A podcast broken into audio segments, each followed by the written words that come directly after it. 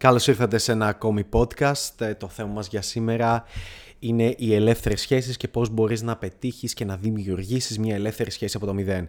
Ε, για αρχή θα ξεκινήσω από το να καταστρέψω λίγο την ιδέα που έχει στο μυαλό σου. Αυτή τη στιγμή μάλλον θα σε κανένα λεωφορείο και θα με ακούσεις στο αμάξι, θα έχεις βάλει podcast γιατί τέλειως θα με βλέπεις στο YouTube και δεν θα ακούσει podcast.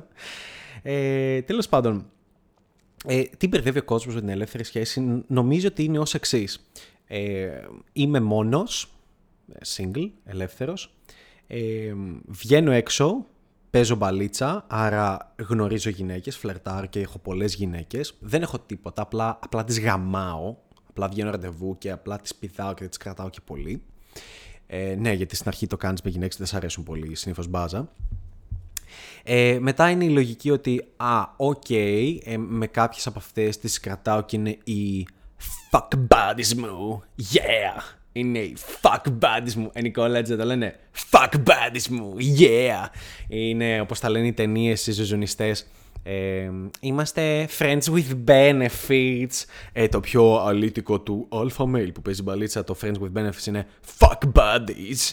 Και την έχω στο rotation μου και λέει fuck buddy μου. Και τι κάνεις λέει σήμερα, ε, να θα πάρω τηλέφωνο μία από τις fuck buddies μου και oh yeah, θα we fuck και μετά τσικλωτσάω. Ε, και μετά υπάρχει λογική ότι, OK, okay, ε, αυτή η κοπέλα μου αρέσει πάρα πολύ. Ε, και επειδή μου αρέσει πάρα πολύ αυτή η κοπέλα, ε, με αυτή θα κάνω σχέση. Παιδιά, και επειδή κάνω σχέση, εγώ σταματάω την μπαλίτσα, δεν φλερτάρω. Τώρα ξέρετε, εγώ έχω σχέση. Εντάξει, εσύ δεν ξέρεις. Φτάνει η μπαλίτσα. Τη βαρέθηκα. Έχω ζήσει πολλές εμπειρίες με τις fuck buddies μου. και τώρα πλέον είναι μόνο οι σχέσεις.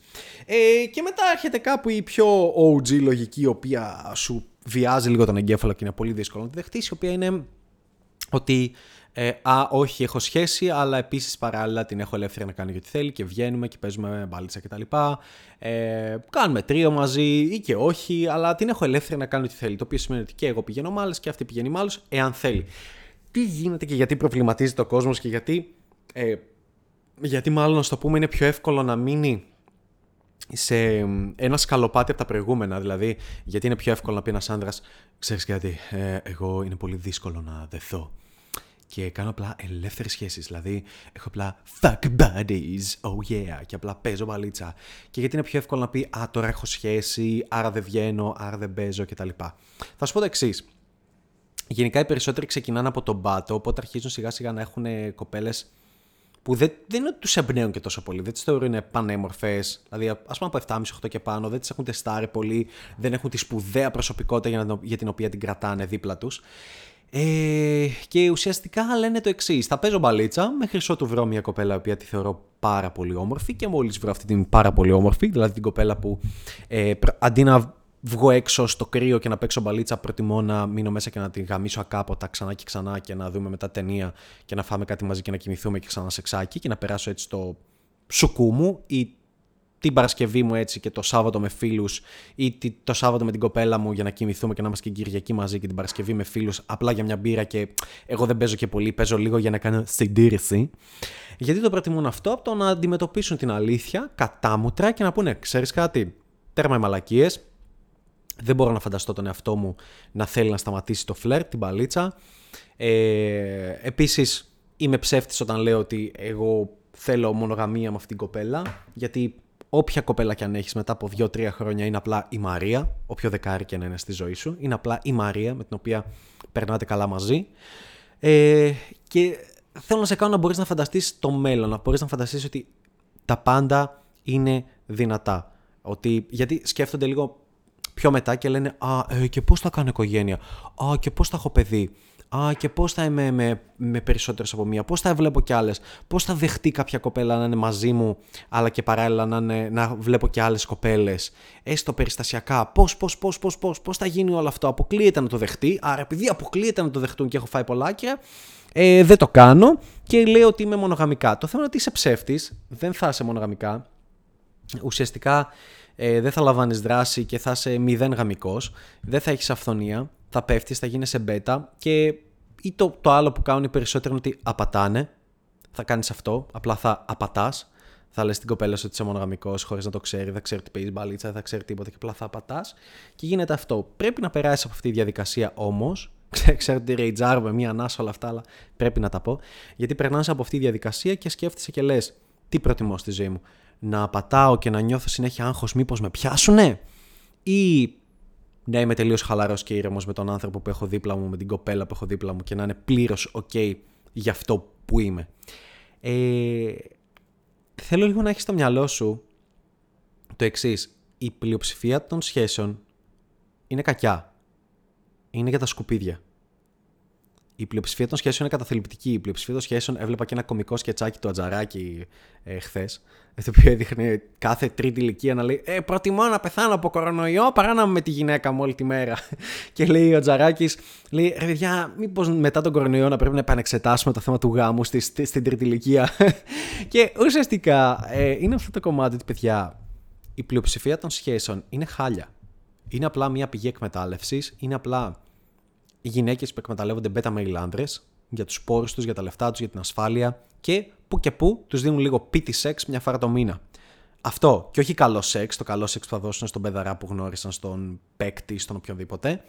Το λίγο πίτι σεξ για τον άντρα τους, για να τον κρατήσουν λίγο χαρούμενο, για να μπορούν να παίρνουν τα δωράκια τους, να συνεχίσουν να έχουν τη ζωή που έχουν. Ε, Μπορείς να το καταλάβεις και πιο απλά ότι ακόμα και στην ηλικία την οποία βρίσκεσαι, όποια και να είναι αυτή, 19, 25, 30, 35, 40, 45, 50, 60, οτιδήποτε, δες τριγύρω σου στα ζευγάρια που γνωρίζεις και ρώτα ποιοι είναι ευτυχισμένοι με τη σχέση τους. Ποιοι είναι πραγματικά χαρούμενοι.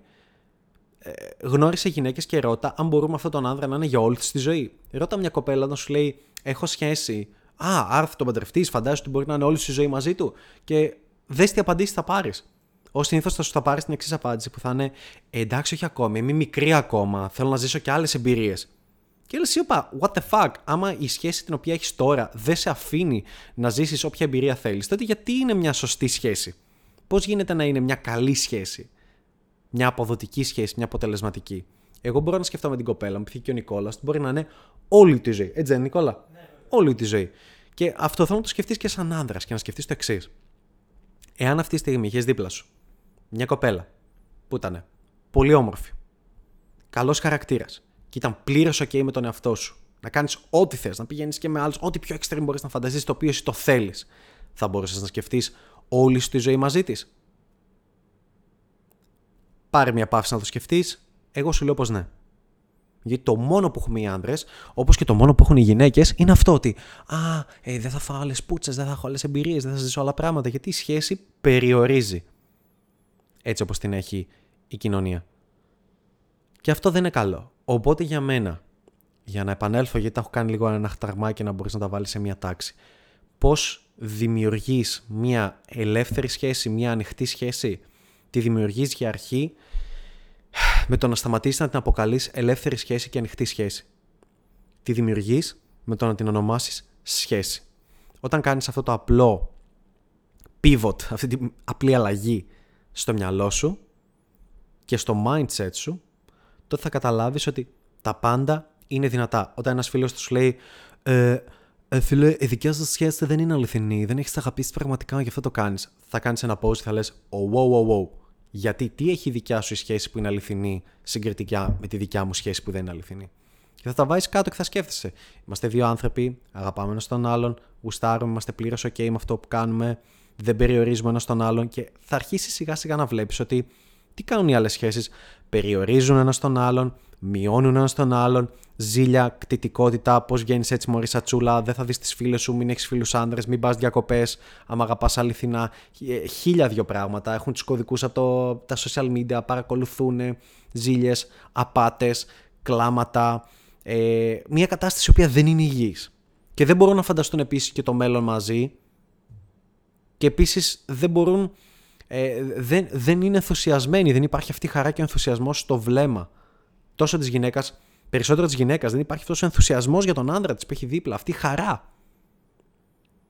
Οπότε θα αρχίσεις να κάνεις αυτή τη σύγκριση και να λες: Oh, well, ok. Ναι, παιδιά, η δικιά μου σχέση δεν είναι φυσιολογική, η δικιά μου σχέση είναι λάθος, ok. Η δικιά σου είναι σίγουρα σωστή και τέλεια. Τότε θα αρχίσεις να καταλαβαίνεις πόσο σκατά είναι πρακτικά το 98% των σχέσεων εκεί έξω.